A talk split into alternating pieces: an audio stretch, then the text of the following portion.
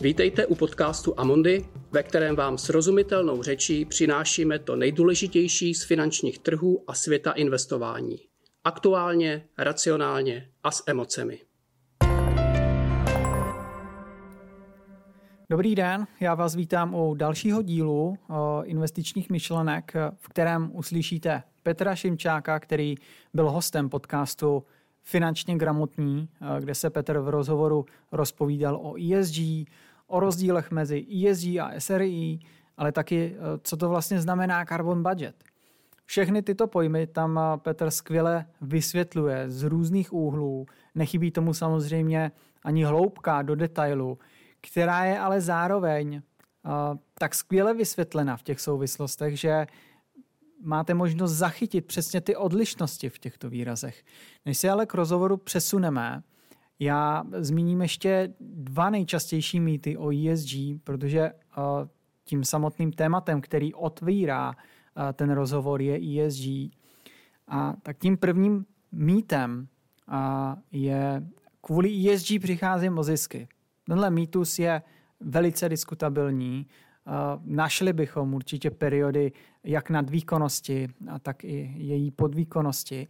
Ale pokud se na to podíváme optikou, řekněme přes index S&P 500, který porovnáme se stejným indexem, ale se zaměřením na ESG, tedy S&P 500 proti S&P 500 ESG, tak ten udržitelný způsob investování je od roku 2019 kumulativně výkonnější než to tradiční složení S&P 500.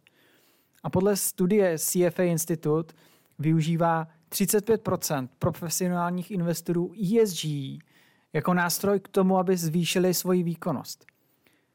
Firmy, které vlastně můžou prokázat tu, ten, ten svůj finanční přínos díky environmentálním opatřením, jako je například eh, snížení množství odpadů nebo zlepšení energetické účinnosti, tak tyto firmy mají vyšší firmní hodnotu. A to řízení rizik může firmě pomoci ochránit tu její pověst a zároveň tím i lépe řídit návratnost toho kapitálu, což v konečném důsledku zapůsobí na investory a, vlastně je přiláká. Stručně řečeno, firmy, které investují do otázek ESG, můžou mít vyšší, můžou mít vyšší ziskové marže a rizikově upravené výnosy akcí lépe než, než jejich konkurenti. Ten druhý mýtus je, že ESG je jenom módní trend. Ačkoliv ten růst udržitelného investování možná podnítili mileniálové, tak do strategií udržitelného investování dneska proudí miliardy dolarů. A to bez ohledu na, na věkovou kategorii. Podle průzkumu firmy Harris Paul přibližně jedna třetina mileniálů často nebo výhradně vybírá investice eh, právě s faktorem ESG. Z generace Z je to například 19%, z generace X 16% a generace baby boomers eh, má pak eh, zastoupení 2%. Proč jsou ale ta čísla tak důležitá? V budoucnu to pravděpodobně, pravděpodobně budou právě mileniálové, kteří mají největší zájem o ESG investice. A taky z toho důvodu, že ten majetek se přesouvá v rámci dědictví z generace na generaci. A tím zde vzniká potenciální hybná síla.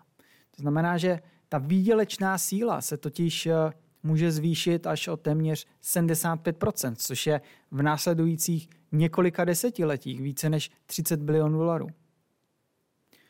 Nyní ale pojďme eh, k samotnému rozhovoru. Já vám přeju příjemný poslech. Dobrý, milí posluchači, dnešním hostem je Petr Šimčák, přední odborník v oblasti investic, který aktuálně působí na pozici investičního ředitele ve společnosti Amundi Czech Republic. Dobrý, Dobrý den. den, Petře. Petře, ahoj. Dobrý den, ahoj. Jak se máš? No, fantasticky. Díky za pozvání. Dnešním tématem bude odpovědné investování. A já teda rovnou v úvodu si zeptám, jestli bys byl tak hodný a vysvětlil by si našim posluchačům zkratky, které jsou často zmiňované ohledně tady toho mm. tématu, což jsou zkratky SRI nebo SRI, ESG a potom to není zkratka, ale taky je to termín hodně používaný, uh, impact investing, tak jestli bys byl schopen to jak vydefinovat a mm-hmm. říct i rozdíly mezi těma jednotlivými zkratkama. A snad jo, a akorát ty jsi do toho skočil teda takhle po hlavě a já možná než to vysvětlím, tak já bych si pokusil to trochu ještě uvést uh, opatro výš ve větší míře zjednodušení a srozumitelnosti, aby když se pak do těch uh, detailů dostaneme, tak aby lidi věděli trochu, aby, aby byli úplně mrtví. Budeme rádi. A super. Tak já bych řekl možná na začátek, s čím se třeba i hodně setkávám. Rozhodně není to tak, že ESG je něco a trh je něco jiného. Jo, jako když třeba chci nebo nechci se očkovat, nebo já nevím, že třeba země, věřím tomu, že země je placatá nebo kulatá. Jo, tam je jako, jako rozdíl, hodně lidí se nezhodne, ale je v tom jasný vymezení. Tady v těch fondech to není, jo, a v ESG investování, takže se třeba říká, to je ESG fond, nebo to není ESG fond, ale něco takového vlastně vůbec neexistuje. Já to dám na nějakých a, příkladech. A, podívejte se třeba na index S&P 500 a index S&P 500 ESG. Jo, tak top 10 nejdůležitější pozice v indexu S&P 500. Apple, Microsoft, Amazon, Tesla, Alphabet, Berkshire Hathaway, United Health Group. Top 10. A teď top 10 S&P 500 ESG. No, jdem úplně do druhého spektra. Apple, Microsoft, Amazon, Google, United Health, Exxon Mobiles, ropná společnost, JP Morgan, Procter Gamble, Nvidia. Jo, takže ten rozdíl není, ano, ne, černý, bílý, zelený, hnědý nebo nějaký. Jo, to je prostě ve váhách a v sektorech. Takže když půjdeme opatro výš, opatro níž, já se zdržím u toho Exxonu, to mě zaujalo, protože váha Exxonu v ESG indexu, Exxon Mobil, ropná společnost, emitent CO2, všichni známe, víme, tak v ESG indexu má váhu 1,7% a v S&P 500 má váhu 1,2% nejen, že tam je ropná společnost, ale ještě méně. Jo? Je, ještě více je v tom ESG, tak jak je to možné? Jo? Kde, je ten, to paradoxně. kde je ten protimluv? Protože Potom, když změříte celou uhlíkovou stopu emise CO2 všech firm v těch 500, 500 firm v indexu a o pár stovek méně, méně v tom ESG, protože z toho ESG indexu vypadne uhlí, vypadne tabák, vypadnou kontroverzní zbraně a vypadne 15% nejhůře skórovaných firm, jo, takových těch nejrizikovějších, takže jich logicky míň. A pak, když změříte uhlíkovou stopu třeba v intenzitě tržby eh, emise CO2 na milion tržeb nebo takhle, tak ten ESG index má o 30% menší emise CO2, takže to tam je ale je to, je to takhle jako parametrický. Takže když já to ESG, když se mě zeptáte jako investment manažera, ne investora, ale třeba jako pohled portfolio manažera, tak vám dám třeba příklad na US Pioneer fondu, což je fond, který vznikl v roce 1928, tak nějak vznikla ta naše společnost noze Pioneer v minulém století. Tak vlastně, aby se firma, a ten fond uplatňuje ESG, a aby se firma dostala do portfolia tak to musí být tržní lídr. Musí mít, trž, musí mít eh, konkurenční výhodu, musí mít silnou finanční stabilitu, musí být profitabilní, dobrý management a pak musí splňovat nějaká ESG kritéria. Takže je to prostě jeden z těch parametrů. A ta filozofie může být možná jednoduchá. Firma, která dnes eh, znečišťuje životní prostředí, chová se bídně k zaměstnancům, má prostě bídné korporátní vedení, ale prostě nemůže být udržitelná, nemůže být dlouhodobě zisková. Jo, že tam se to tak jako celé potkává. No a když pak dám tu optiku investora, tak zase i tady můžu dát tři úhly pohledu a je to nějaký příklad třeba na té klimatické změně. Jo. Já jako investor si řeknu, zajímá mě ESG, chci to, nebo nechci to, to už je jedno. Tak eh, chcete mít třeba akcie Microsoftu, který je technologický gigant, softwarová společnost, dělá biznis a zisky na něčem, ale zároveň se komituje k tomu, že má nízké emise, potažmo nulové emise, že odstraní emitovaný CO2 ve všech těch eh, měřítkách emisí. To je jedna věc. Nebo chcete, nebo chcete výrobce solárních panelů, turbín, eh, elektrolýzy pro zelený vodík nebo takhle. To znamená firmy, jejíž profit je přímo odvozený od technologií, které řeší emise CO2, klimatické změny. Nebo chcete mít akcie těžařů ropy, tady jsem zmiňovali jsme ten Exxon, kovů nebo, eh, nebo prostě dalších firm, které hodně emitují, hodně znečišťují, ale mají plán eh, na tranzici energie a svého biznisu třeba lepší než ti ostatní a mají lepší ESG score. To všechno je vlastně ESG. A takže když bych řekl jako investor, Hledejte na webu zkrátku SFDR 9, možná se k tomu dostaneme asi i později. To jsou takový ty nejvíce zaměřené fondy.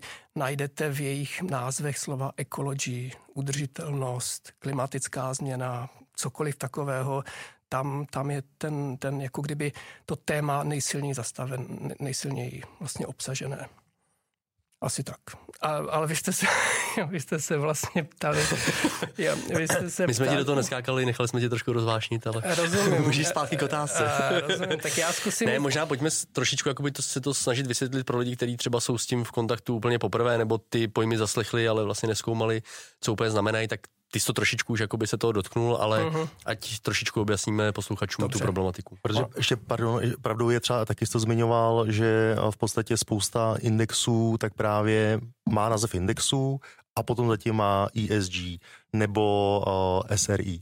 Uh-huh. Uh, a uh-huh. to třeba taky si myslím, že pokud jako investor vidím tady ty fondy, vidím je prostě vedle sebe, tak jako už asi lidi navnímali, že teda jako to, co má zkratku SRI nebo má to zkratku ESG, tak to asi znamená, že to prostě bude víc, řekněme, mm-hmm. v rámci teda toho odpovědného investování, splňovat ty kritéria, ale ty rozdíly vlastně, jako jestli máme brát to nebo to, tak si myslím, že většina jako bude unikat. Rozumím. Dobře, a, tak v podstatě ESG, E, životní prostředí, environmentální, S, social, sociální, G, governments, řízení společnosti, management. Jo, to je, ale pozor, je to, je to sektorově neutrální nástroj k posouzení rizik firem v těchto třech oblastech. Sektorově neutrální je, že když vytvoříte portfolio ESG, tak vlastně máte tam všechny ty eh, sektory. Ne, že neinvestuju do něčeho a investuju do něčeho jiného. A za B, neposuzuju Exxon proti Apple,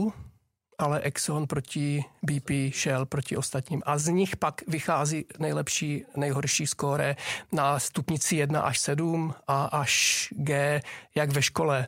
Oznámkujete desítky kritérií, dáte tomu různé váhy, emise, odpady, znečištění v tom Ečku, ESCO, lidská práva, bezpečnost práce, gender v bordech a tak dále. Gčko, nezávislost bordu, etika, nějaký daňový ráje, desítky a desítky parametrů, nemusíme jít do detailů, různé váhy a na konci známka jak ve škole. Jo? A prostě od A do G a pak se vlastně chcete vyhnout těm nejhůře, nejvíce rizikovým z tohoto pohledu a potom je tam jakýsi KO kritérium, kde dneska obecně platí tak jako uhlí, tabák, kontroverzní zbraně, a nechcete pak to Gčko, ne, ne, to, ne to písmeno G v ESG, ale to Gčko, tu známku, tu, tu nejhorší známku v tom ESG hodnocení. A to je vlastně jakýsi, jakýsi pohled na to. A potom, takže vlastně není to o tom, co firma dělá, ale jak to dělá. Jo, to bych řekl, že asi tak Ještě jako... můžu jenom do toho vstoupit, mm-hmm. když třeba se bavíme o těch tě, těžařích, tak může to být i o tom, že někdy volím nejmenší zlo, že prostě třeba ta firma chci toho těžaře v tom portfoliu mít, ale vlastně ani jedna z těch firm to jakoby nesplňuje na nějaký jako rozumný míře toho, mm. toho měřítka, tak zvolím. To je skoro až, skoro až ideologicko-filozofický problém. Co já jsem se tak díval, tak eh, pro někoho eh, ta firma, která může být třeba těžařská a má jako vysoký ESG score, tak pro někoho to může být KO kritérium, je to těžář, nechci. Takže ne, ne v těch velkých firmách, v těch listovaných eh, velkých společnostech, tam jako všude najdete i v těch kontroverzních těch, ob, v těch kontroverzních eh, sektorech firmy, které prostě to řeší, jako to je dneska obrovský celospolečenský téma. Takže proto je tam třeba možná ten, to KO kritérium, řekněme ten uhlí, tabák, zbraně, že to je takový jako, OK, to nechci a nezajímá mě, jak moc je to lepší nebo horší nebo méně horší. A pak je tam i takový jako praktický dopad, je zas, jsme pořád jako investoři a asset manažeři, jo? nejsme politici, nejsme ideologové, nejsme ve společnosti. Když řeknete neinvestuju do uhlí, tak se bavíme o ani na jednom procentu tržní kapitalizace globálního akciového trhu. Když to, když to řeknete v regionu, kde celá společnost závisí na hnědouhelné elektrárně, tak je to úplně jiná dimenze. Jo, takže to si myslím, že je taky strašně důležitý. A k tomu SRI, to je anglicky Social Responsible Investing, sociálně zodpovědné investování. Tam bych řekl, že jdete spíš tak jako trochu o krok dál a ještě vás trochu zajímá, co eh, ty firmy dělají, nejen jak to dělají. Většinou jsou to jako různé etické aspekty, opět zase spíš jdou fosilní paliva obecně aut, třeba v těchto typech fondů může být třeba, my nechceme fosilní paliva vůbec, jo, takže to může být trošku jako zúžené. Ale třeba SRI portfolia vlastně využívají ESG metodiku, jo, když to chcete tak nějak jako pojmout. A impact je anglicky dopad a tam si myslím, že třeba opravdu chcete mít dopad na zelené technologie nebo na emise skleníkových plynů. To znamená, jako kdyby si volíte určitou sílu toho impaktu. Jdete zase o trošku, o trošku hlouběji, ale myslím si, že v tom je to takové, jako každý si pod tím může ještě představit i trochu jiného, ale není to nic, nic na škodu. Ještě jedno číslo vám dám. Díval jsem se třeba do databáze firm, které takhle máme jako v systému, které mají nějaké ESG hodnocení, tak vlastně v tom našem světě Obecně je nějakých 17 tisíc dneska emitentů firm společnosti 17 tisíc celosvětové, které mají nějaký ESG rating, nějaké hodnocení. A i 853 z těch 17 tisíc, to znamená necelých 5%, má ten rating G. A tam jsou většinou i ty uhlí a tabák a tak. Takže vlastně, když si řeknete neinvestuju do Gčka, tak zase, než někdo řekne, ne, já chci, abyste investovali do všeho a jenom hodnotili třeba jenom zisk nebo takhle, tak vlastně tím ESG posuzujete rizika udržitelnosti, takže si troufnu tvrdit, že se posuzuje i ziskovost a eliminujete 5% eh, emitentů. To znamená, máte pořád 95% toho trhu, kde hledáte tu investiční příležitost. Tak asi tak. Já teda ještě co zkusím schrnout, jestli jsem to správně, správně pochopil, eh, tak eh, dá se říct teda, že ten základní pohled je ESG, co znamená hodnotí se v rámci jednotlivých sektorů firmy podle toho, um, jakým způsobem přistupují k, řekněme, nějaký svůj uhlíkový stopě, uh, jak uh, řeší vůbec vedení té firmy uh, z pohledu třeba i nějakých, já nevím, auditů, účetnictví ano. a tak dále, a tak dále. A plus asi nějaký teda pracovní prostředí, podmínky prostě práce pro své zaměstnance a tak dále v rámci teda toho, toho social.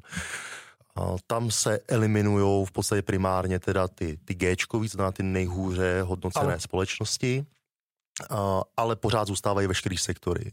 Ano. Potom tady máme teda Social Responsible Investing, SRI, což znamená ten princip je ten stejný, ale může tam vlastně Jaký být... téma vás tam zajímá? Je to nějaký téma a může být třeba něco vlastně úplně vyčleněno, uh, třeba oblast uh, těžerské společnosti nebo třeba prostě tabák, uh, cokoliv, cokoliv jiného. Chápu to správně. Uh-huh. A potom tady máme teda uh, impact investing, což jsou ty firmy, které uh, v podstatě přímo svým působením uh, mají dopad právě třeba na uh, zmírnění uh, klimatických změn například uh, nebo likvidaci odpadů. V podstatě jdete hlouběji a hlouběji a řekněme omezujete i tu diverzifikaci a jdete nějakým směrem, který je blížší možná i víc vašemu srdci třeba, mm-hmm. nejen tomu širokému portfolio managementu. Takže jsem to ale popsal teda správně, jo, jo. dá se to takhle vydefinovat. Eh, mně ještě napadá takový doplňující dotaz, eh, co je motivací investorů eh, investovat právě třeba do těch ESG fondů? Je to to, že si myslí, že ty firmy budou mít větší zisky, anebo naopak je to třeba to, že chtějí pomoct té planetě a chtějí vlastně být odpovědní? Trošku narážím na jeden průzkum, který vím, že si zmiňoval v nějaký jedné přednášce, kterou jsem slyšel. Uh, tak co je tvůj nějaký osobní názor, nebo jak vidíš tenhle? Ten? Mm, můj osobní názor je, že většina lidí na první dobrou vlastně nerozumí vůbec, o co jde. A pak, když se trošku bavíme o nějaké diskuzi a debatuje se to o patrovíš, tak řeknou, aha, jo, to je fajn, to chci, a, ale nějak nechci, aby to limitovalo ziskovost. Jako. Takže je to spíš takový, jako mít obojí, což jako OK, ono to lze, už tím, jak jsem definoval, když sama vyčleníte to uhlí, no tak to vlastně v tom portfoliu není zase tak jako velký. A potom, když je tam ta, ta udržitelnost a to riziko a ty, ty, ten risk management a jdeme do nějakého dalšího detailu, tak vlastně tam zjistí hodně lidí, že to není úplně kontroverzní, vlastně jako kdyby výnos nebo udržitelnost. Jo? Takže tam se to docela potkává, ale nejčastěji na začátku to jako málo kdo vůbec ví, o co jde. Rozumím. Posloucháte rádi podcasty a přemýšlíte, jak si jejich pomocí získat větší povědomí a více zákazníků pro vaší firmu? Tento podcast vydává společnost EP Events and Production a pokud vás zajímá víc, podívejte se na web events.production.cz. Najdete tam případové studie, články s radami a tipy pro úspěšný firemní podcast. A samozřejmě taky kontakty na nás. Eh, v rámci ESG jsou aktuálně největší debaty kolem environmentálních kritérií, eh, primárně teda ohledně spotřeby, nebo ne spotřeby, ale potřeby snižovat eh, CO2. Uh-huh. Tak a vlastně věci tvrdí, že pokud se zvýší teplota o 1,5 až o 2 stupně, takže to může mít výrazný dopad na nějaký klimatické změny. Jak to vnímáš ty? No, já si myslím, že tady si vlastně udeřil na hlaviček na hlaviček, na hřebíček, na hlavičku. Uh, úplně to nejdůležitější. Jo, vlastně ono o tom to celé je. A takhle, určitě na tohle téma v nějakým, já to vezmu relativně rychle, protože tohle téma, to je dobrý na klimatického experta. Já nejsem klimatický expert, podotýkám, ale trochu se tím zabývám. Zkusím to udržet v tom investičním pohledu. A, takže jo, já se obávám, dopadů, eh, které bude mít klimatická změna 1,5 stupně, 2 stupně. A obávám se toho, protože věřím eh, tomu, co čtu ve zprávách IPCC, eh, panel pro klimatickou změnu, sleduju vlastně rozhovory s klimatology z věci, jako zajímá mě to od těch odborníků. On, samozřejmě i politiky a všichni ostatní jako fajn, ale zajímá v tomhle případě ty fakta.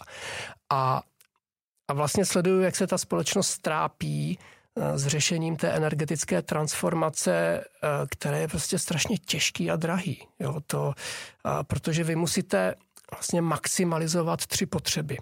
Vy musíte maximalizovat ekonomiku, bezpečnost a klima. A to jde často proti sobě.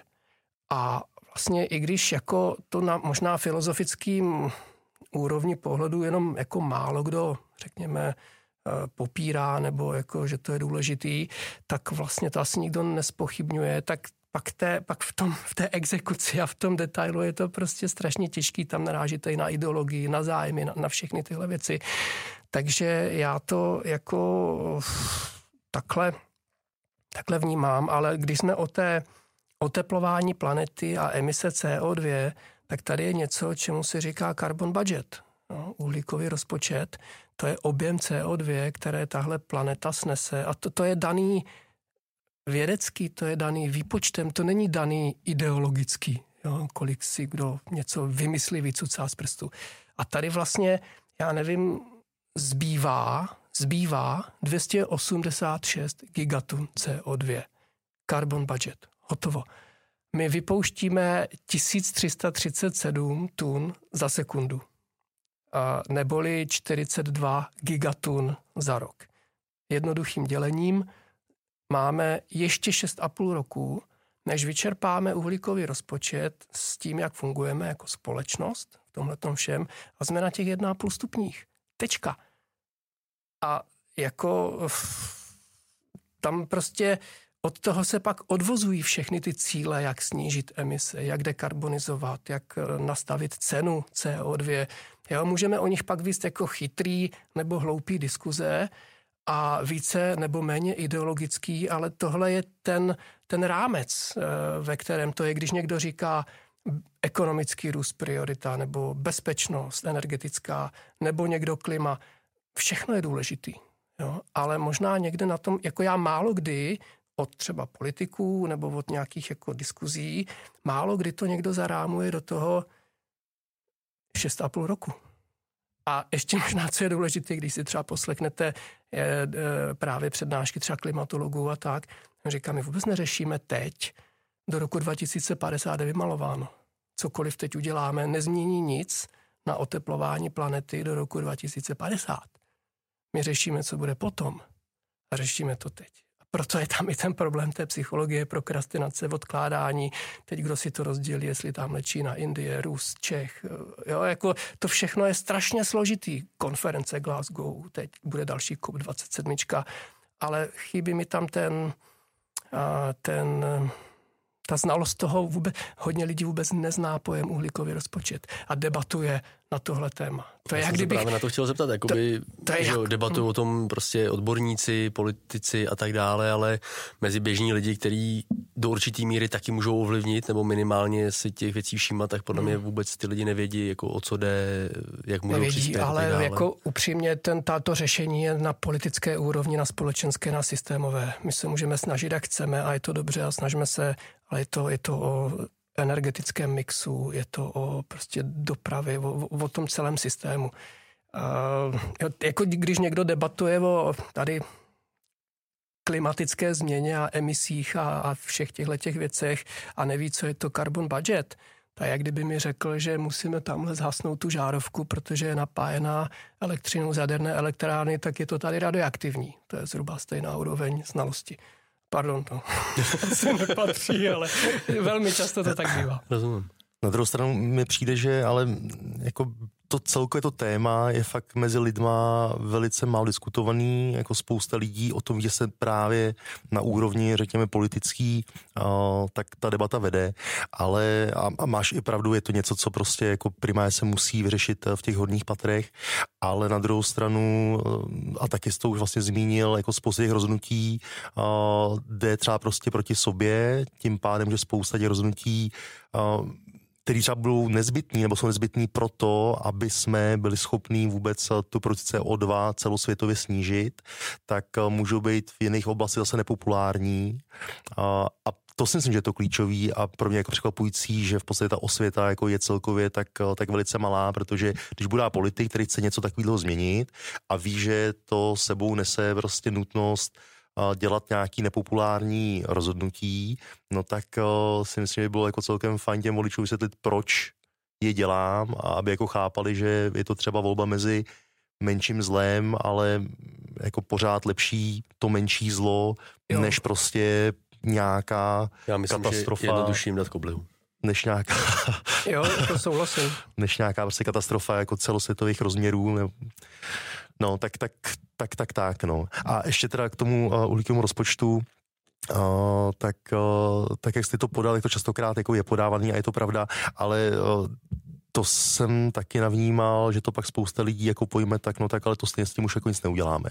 Jako 6 let, 6 let je málo. Ale tak shodneme se, že no, faktem je, že 6 let by bylo, pokud by jsme s tím nic nedělali a ta proce byla pořád stejná, pokud jako se povede společnosti uh, to postupně snižovat, tak samozřejmě se potom ta, ta lhůta, kterou ještě máme, než ten budget uh, vyčerpáme, tak se samozřejmě prostě protáhne. Je to tak. Uh, tady k tomu tématu ještě taky vlastně to s tím ve finále souvisí, jo, protože celkově mám takový ten dojem, že uh, v podstatě Evropa je nejaktivnější v rámci uh, uh. řešení té otázky, tady toho problému.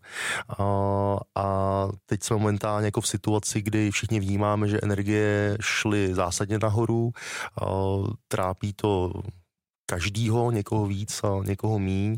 A právě často zmiňovaný je, že to teda jako je zpříčin, nebo zapříčiněno primárně konfliktem na Ukrajině, nicméně si myslím, že Velký podíl na tom má právě i to, že zrovna jako Evropa se, se snažila co nejvíc v podstatě přejít na obnovitelné zdroje energie a nemůže i tohle to vlastně jako být právě ve finále jako vnímáno teďka celkem, celkem jako negativně lidma. Proč třeba i v podstatě vlastně jako můžou obecně začít být skeptický proti tady tomu tématu. Když se hmm, teda na naše hmm. téma investic, tak proč třeba můžou mít i odpor prostě proti čemukoliv, co má zkratku ESG a, a nebo jak, jakoukoliv prostě podobnou, protože vlastně vidějí, že Evropa i přesto, že její produkce, kdyby šla na nulu, tak v podstatě v to, z toho globálního pohledu jako nic nezmění na té situaci a, a přesto vlastně jako šla možná až přes čáru za tím cílem a teď se dostavují první, řekněme, jako závažnější negativní dopady. Hmm. To je jako, to je těžká otázka. Je v ní hodně jako, hodně témat. A není na to jednoznačná odpověď. Jo. Myslím si, že ta kritika je i není na místě. A já bych řekl, že možná jsme i u příčin a následků. Jo. Jako, berte to tak, že energetická krize je možná, řekněme, způsobena třeba i přístupem to desítky let neřešit. Jo, a uh, určitým jako popíráním toho problému. Uh, nebo uh, jo, zase jsme u té komplikace ekonomika, bezpečnost, klima, do toho nějaké lobby, partikulární zájmy. Jo, uh, takže já si myslím, že pokud si někdo myslel, že ten přechod bude třeba levný a bezbolestný, tak buď sobě nebo druhým nebo oběma lhal do kapsy. Takže to jako je jako dobrý říct, bez ohledu na třeba úmysl nebo znalosti nebo cokoliv. A, ale to je jako se zadlužením nebo zadlužováním. Jo. Ono vlastně to jde, můžeme, ale dožene vás to, pokud ty dluhy ignorujete a neřešíte. A vlastně tady jako narazíte na dluhopý, dluhový strop a zbankrotujete. Už vám pak nikdo nepůjčí. A tady jsme prostě přesně v tom, že vyčerpáme carbon budget. To, to, jako, to je číslo, to není ideologie. Jo. A je jedno, jestli ho vyčerpá Evropa, Amerika, Čína nebo Indie, a protože vlastně v tomto případě je to jedna planeta hmm. jo, a to se jako rozprostřuje, to, to nerespektuje eh, národní státy. A jsme zase u toho, u té komplikace, protože když půjdu do té Evropy, tak vlastně průmyslová revoluce se odehrála nejdříve v Evropě.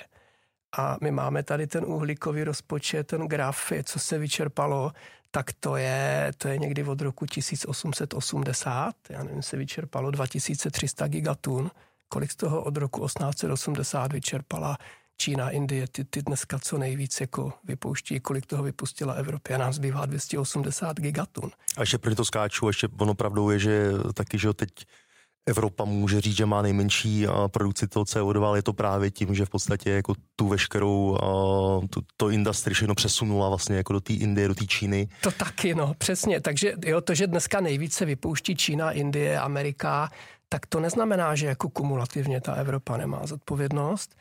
A potom ještě bych řekl, eh, já souhlasím s tím, že si to ta Evropa dělá těžké. Jo, to, to určitě, určitě by to šlo lépe, ale říkám, na tohle si radši třeba pozvěte politika, klimatologa, energetika, ale já zmíním ještě třeba emise na hlavu. Jo.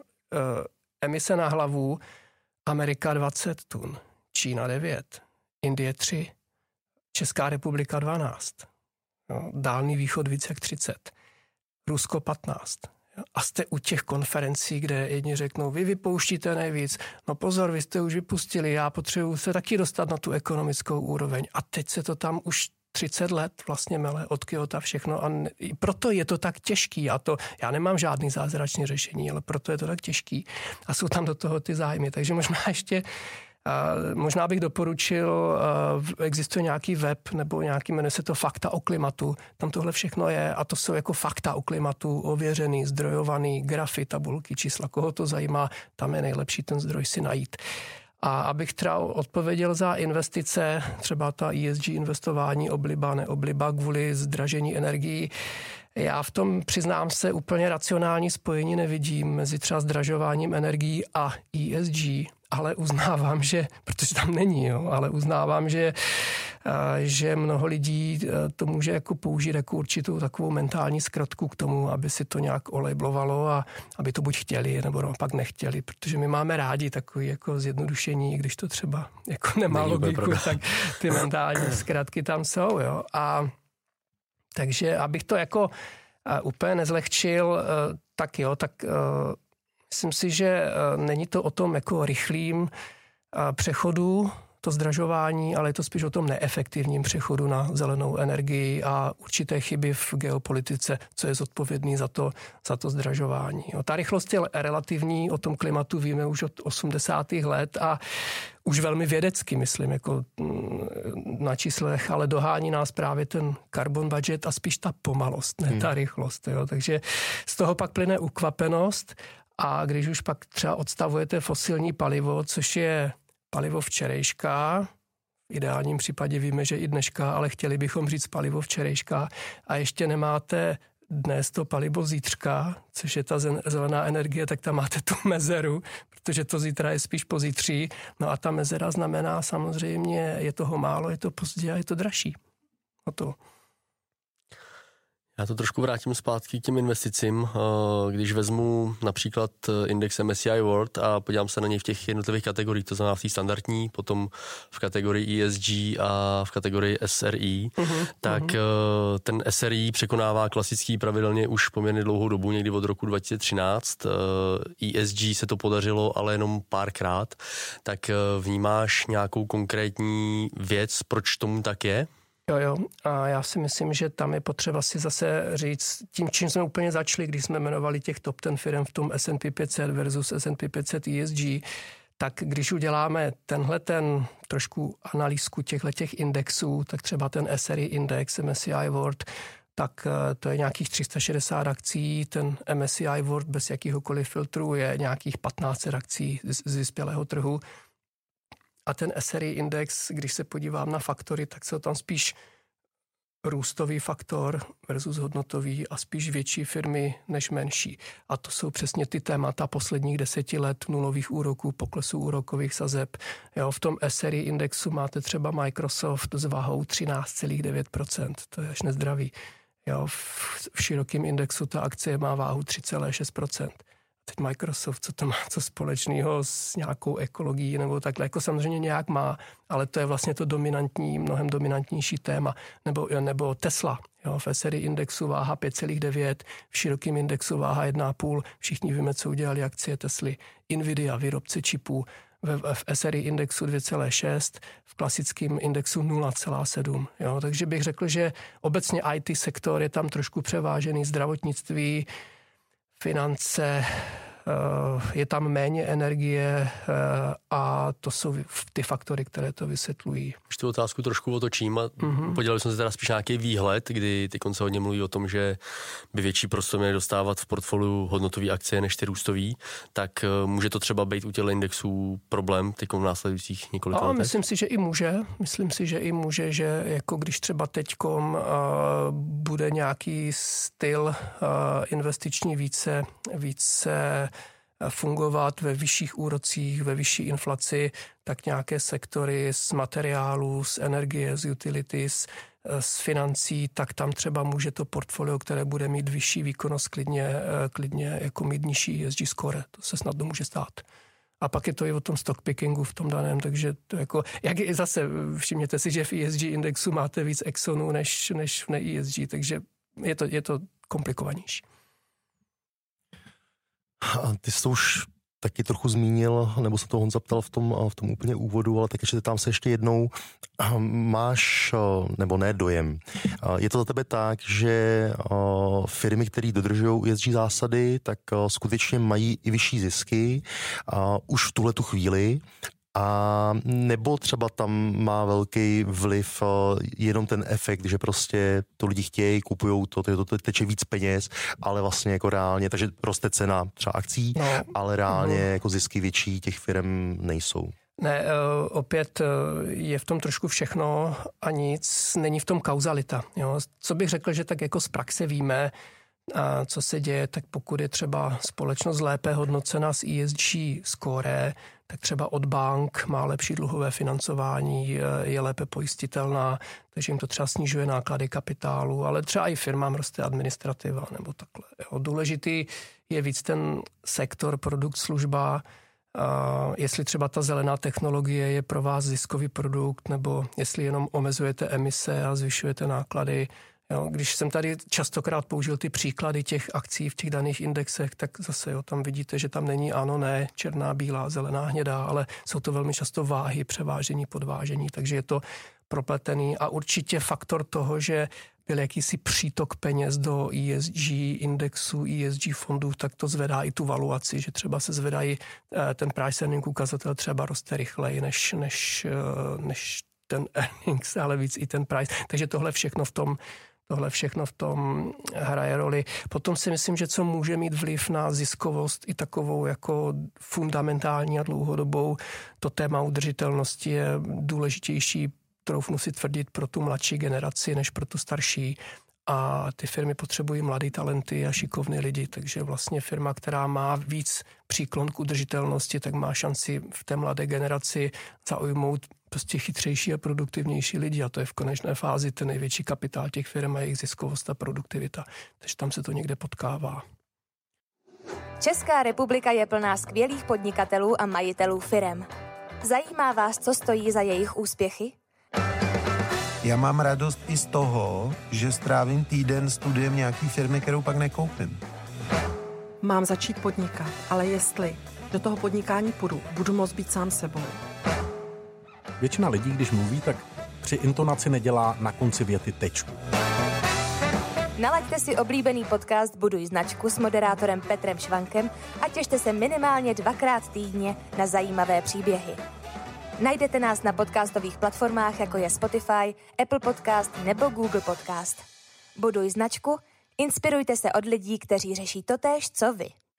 Já čím to téma tak nějak se snažím studovat a proniknout do ní, tak vlastně nabíjám takového dojmu, že ono ve fiále je to všechno skoro jedno, protože vnímám, že vlastně otázka ESG a zdůrazem teda primárně jako na to, na to Ečko, na tu otázku environmentální, tak vlastně asi není ani otázkou, jestli jako ano nebo ne, ale je to vlastně jako nezbytností, protože pokud teď jsme si řekli, že tady prostě máme nějaký uh, uhlíkový rozpočet, tak v podstatě se tomu nemůžeme vyhnout a je nezbytný vlastně, aby postupně uh, veškeré firmy, veškerá činnost vlastně lidská, tady standardy začala vlastně dodržovat a začala podle toho fungovat.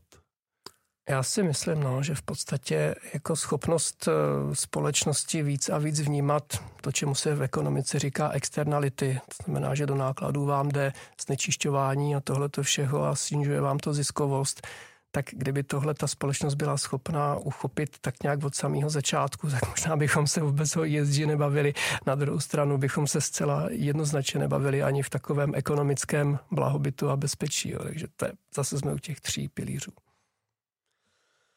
Petře, v loňském roce eh, začala být zaváděna klasifikace fondů eh, SD, SFDR, mm. která má zase ještě nějaký stupně 6, 8 a 9. Ty se taky vlastně už nakousnul v tom úvodu. Mm. Tak mm. můžeš trošku posluchačům přiblížit, co ty jednotlivé kategorie v kostce znamenají nebo čím se lišejí? No to je strašný, to je jedno z nejhorších témat. To, to jako na za, myslím, že se tak nějaký třeba blížíme k závěru a tohle je úplný masakr. Tak, tak ještě, ještě, gratuluju pardon, tak všem, ještě... kteří přežili až do teď tak teprve teď to začne být těžký. Jo? Já to zkusím jako můj jednoduchou optikou, jo? řekněme si teda se hodně pletu a pak to třeba můžeš jako použít a, a od toho to jakoby učesat. Já třeba vnímám teda to, že to SFDR článek 9 v podstatě do toho spadají vlastně jako by ty fondy, který mají, nebo firmy primárně, který mají aktivní prostě dopad na právě třeba tu otázku klimatických změn tady jsme teďka měli v tom mm, úplně mm. úvodu, že jo, impact investing, tak tam ne, vnímám. Je to, je to mnohem složitější. Je to mnohem složitější. Já, já, já tě zklamu, je to, je to složitější. Osmička, do toho spadají ESG, mm. složitější a šestka ten zbytek. Složitější, no, dobře, tak zkusil to jsem to zjednodušit. Ale ne, já jako SFDR, to je anglická zkratka Sustainability Financial Disclosure Regulation, to je nějaká regulace, nějaký, nějaký nějaká norma legislativní, která říká, že se musí rozkrýt e, nějaká udržitelnost. A ten detail je tam pekelný a a novelizace a toho, co teď bude od uh, srpna a co bude příští rok, to bude ještě mnohem složitější. Takže vlastně já bych řekl, o tom tady se dá mluvit zase strašně dlouho, nebo to vzít zkrátce. Takže já, já, já nejdřív zkusím zkrátce, jo, protože do, myslím si, že posluchači chtějí něco použitelného, smysluplného. Devítka je to, kde v názvu najdete ecology, udržitelnost, klima, social, kde jako investor si říkáte, tady si měl pravdu víc do toho impaktu, víc do toho tématu a má méně diverzifikované portfolio. To je, já si myslím, že pro normálního smrtelníka je to vlastně jediná srozumitelná informace tímto směrem. Vyfiltrovat devítku a ta nová regulace bude pro ty devít, těch, těch, těch fondů je nejmíň devítky, nejvíc je osmička. Osmička vlastně říká nějakým způsobem, podporuju USI, ESG, udržitelné strategie a nějakým způsobem zohledňuju všechny tyhle faktory. A třeba u nás v Amundi je fond osmička, když třeba chce mít průměrný ESG score portfolia lepší než je třeba průměrný ESG score indexu. A za minus to uhlí, tabák, zbraně a bla, bla, bla. Tak to je, to je tak osmička. A to je dneska prakticky všechno. Jo, téměř všechny fondy, které nějak jako globálně investují, jsou osmičkový. A to ty lidi vlastně ani nemusí moc jako zajímat, protože mají všechny sektory, mají všechny segmenty a to jediné, co jako je trápí, jestli náhodou by nechtěli si koupit uhelné elektrárny nebo tabáky, tak si musí investovat někde bokem. To s nimi vlastně osmičkový fond nebo obecně žádný fond dneska ani neudělá. Tak to je to.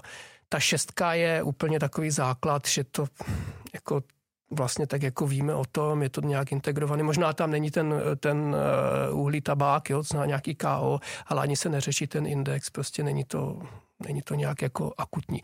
Ale taky jsou to třeba fondy, kde já nevím, někdo může mít třeba pohled na to, OK, tak mám třeba fond na české státní dluhopisy, eh, jak z toho udělat osmičku, šestku, devítku, no, jako je to svým způsobem, je to irrelevantní, jo, protože tam snad taky hledáte i to téma tu strategii jo, u fondu peněžního trhu nebo u nějakých státních dluhopisů, těžko tam vymýšlet nějakou, nějakou ESG udržitelnost.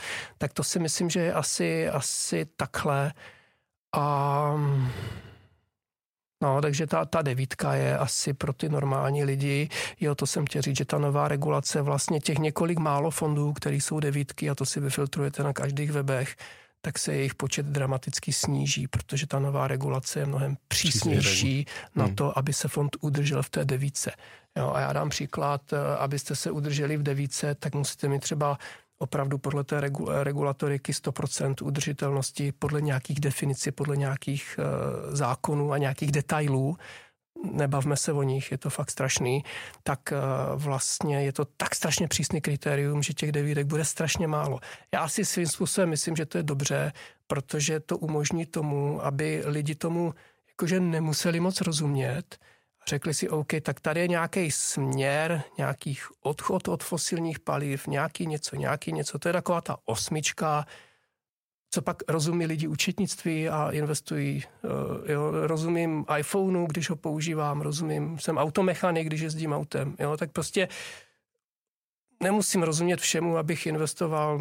Jo, ten, ten pocit je z toho akorát. Ale, eh, takže to je tohle. A v devíce zůstane opravdu něco, co bude jako jednoznačně vydefinováno jako nějaká udržitelnost. A myslím si, že to paradoxně bude pro lidi srozumitelnější. Takže to si myslím, že asi asi je k tomuhle tomu. To jsme se právě chtěli vlastně zeptat, jestli ta klasifikace SFDR pomohla nějakým způsobem sjednotit trošku ty, ty kritéria, které dřív byly takový dozvolný a mluvil tady o tom tvůj kolega Petr Zajíc, který vlastně říkal, že uh, těch možností, jak ty fondy klasifikovat, je tolik, že vlastně co je ESG, co není ESG a tak dále, jako je poměrně těžký, tak pomohla tahle ta klasifikace tomu, aby to aspoň trošku sjednotilo? A já myslím, že to trošku pomůže ještě po té změně tím, že v té devici jich zůstane tak málo. Jo, když pak půjde zase do, když pak půjdeme do nějakého velkého detailu, tak pořád je to tam v té taxonomii a tak je to prostě strašně těžký. Jo. Když analyzujete, já nevím, Teslu nebo Microsoft a jejich tržby, tak prostě je z udržitelných eh, činností, v jakých procentech, pak jestli prostě splňují nějaký ano, ne, KO kritéria na, na poškození životního prostředí, na nějaký sociální standardy, ano, ne. A rázem máte na jednou firmu, která je stoprocentně udržitelná, z 0% udržitelná, jako tak se vám to tam jako přeskakuje, že je to, je to víc pro auditory, účetnictví a regulátory a vlastně ne pro koncový lidi. Jo. Takže co si myslím, že ta regulace se snaží teď, tak ona se snaží vytvořit, eh, vytvořit takové dva indexy, které jako akciové, které by měly pomoct investorům, aby se v tom aspoň trochu vyznali. Jeden index se jmenuje Climate Transition Benchmark, to znamená nějaký na klimatickou změnu. A druhá je jako Paris, jako Paříž eh, Aligned Benchmark, to znamená firmy, které jsou nějak jako napojeny na pařížskou klimatickou dohodu. A teď, když se podíváte, z čeho se ty indexy skládají, tak jsem si to tady zase vytiskl, tak v tom Climate Transition čtu z vrchu největší firmy. Jo. Apple, Microsoft, Amazon, Tesla, uh, Fanuc, Lilly, Visa, Mastercard, Nvidia, Merck. Jo. Pak si vezmu tady ten Paris Aligned Benchmark na pařížský klima a jdu z vrchu. Apple, Microsoft, Amazon, Tesla, Alphabet, United Health, Schneider, Johnson Johnson, JP Morgan. Takže jako ten detail je pak pod, pod povrchem, ve váhách, ve faktorech, ve všem, o čem jsme se dneska bavili, ale není to v tom, ano, ne, zelený, černý, hnědý, bílý, ESG fond, ne ESG fond. To je vlastně past, do které se člověk může jako mentálně, ideologicky ztratit. A proto já jsem rád, že se zpřísňuje ta devítka, že tam zůstane fakt jako koncentrovaný třeba portfolia a tam si lidi řeknou, to bude můj doplněk, nebo to bude moje jádro, já chci vědomě větší riziko, nebo vědomě ho nechci a jdu do nějakých těch klasických, tak ta informace je ty klasický, aniž by mě to zajímalo jako investora, ve většině případů je osmičkový. ETF nebo aktivní fondy, to už je celkem jedno.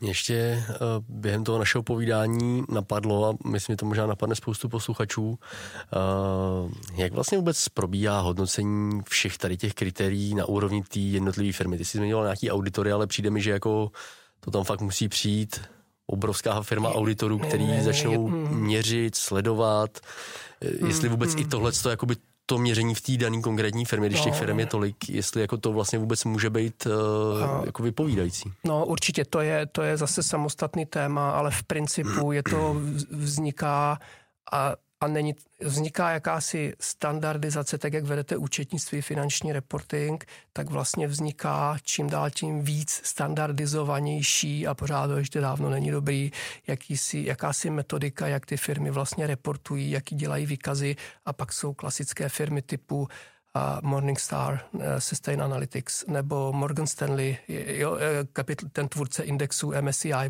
Morgan Stanley Capital. To jsou vlastně a pak firmy, které to sbírají, tyhle ty reporty a vlastně se to o každé firmě je vlastně tabulka. Opravdu otevřete si rozvahu, výsledovku, cash flow, ESG report. A v ESG reportu máte emise, podíl, všechny ty, všechny ty desítky a desítky faktorů máte kvantifikovaný, protože ty firmy vlastně musí, musí dělat. Eh, je ESG dotazník v České bankovní asociaci, můžete si ho stáhnout i na webu, který je nějaký zúžený, nějakých 60-70 otázek a začíná se s tím nějak pracovat jako standardizovaný nástroj a pak už je to jenom data a názor a analytik a známky, ale ještě tam je dost co teda dělat. Jako. Petře, děkujeme eh, za, za dnešní rozhovor. Doufám, že jsme teda tím našim pozvačům udělali aspoň trošku úcennější obrázek tady o tom tématu a té problematice. Eh, no já děkuji. Já to navnímal tak, že teda ve finále vlastně jako pro běžného investora by asi měl se soustředit prostě na uh, v podstatě ESG, fondy jako takový a brát to jako prostě povinnost v podstatě do budoucna a v rámci klasifikace SFDR tak v podstatě kouká krát na to, že devítkoví jsou ty, který prostě doopravdy jako mají aktivní prostě vliv na něco svojí činností, osmička jsou vlastně jako by ty ostatní a šestka jako v podstatě už dneska moc asi nehrá roli. A já bych možná i s tama vyškrtl to slovo povinnost. Jako je to prostě nějaký trend, který se, kterým se to někam sune a ten, koho to zajímá, aktivně ať jde do té devítky. Jo, takže asi tak. A jinak děkuji moc za pozvání. Já jsem, mám pocit, že to byl asi můj nejdelší rozhovor na ESG a udržitelnost, takže díky. Děkujeme, že jsi dorazil a měj se hezky. Mějte se, naschledanou. Díky, ahoj, ahoj. Ahoj. Tak to je dnes vše. Děkujeme, že jste si náš podcast pustili. Pokud se vám líbí, prosím, sdílejte jej, udělte rating či nám pošlete komentář na podcast.cze zavináč amundi.com. Uvedené informace nejsou určeny americkým osobám, nepředstavují nabídku ani poradenství. Před investicí by klienti měli provést vlastní analýzu rizik z hlediska právních, daňových a účetních konsekvencí, aniž by se výlučně spoléhali na informace v tomto podcastu. Předchozí ani očekávaná budoucí výkonnost nezaručuje skutečnou výkonnost v budoucím období. Hodnota investice a příjem z ní může stoupat i klesat a nejsou zaručeny jak návratnost investované částky, tak ani případné vyplacení dividendy. Výnos u cizoměnových investičních nástrojů může kolísat v důsledku výkyvů měnového kurzu. Zdanění závisí vždy na osobních poměrech zákazníka a může se měnit. Informace o rizicích a další informace jsou zveřejněny v českém, Amundi Czech Republic nebo anglickém jazyce Amundi Asset Management na www.amundi.cz ve statutech fondů, sděleních klíčových informací nebo prospektech fondů. Žádná ze společností ze skupiny Amundi nepřijímá žádnou přímou ani nepřímou odpovědnost, která by mohla vzniknout v důsledku použití informací uvedených v tomto materiálu.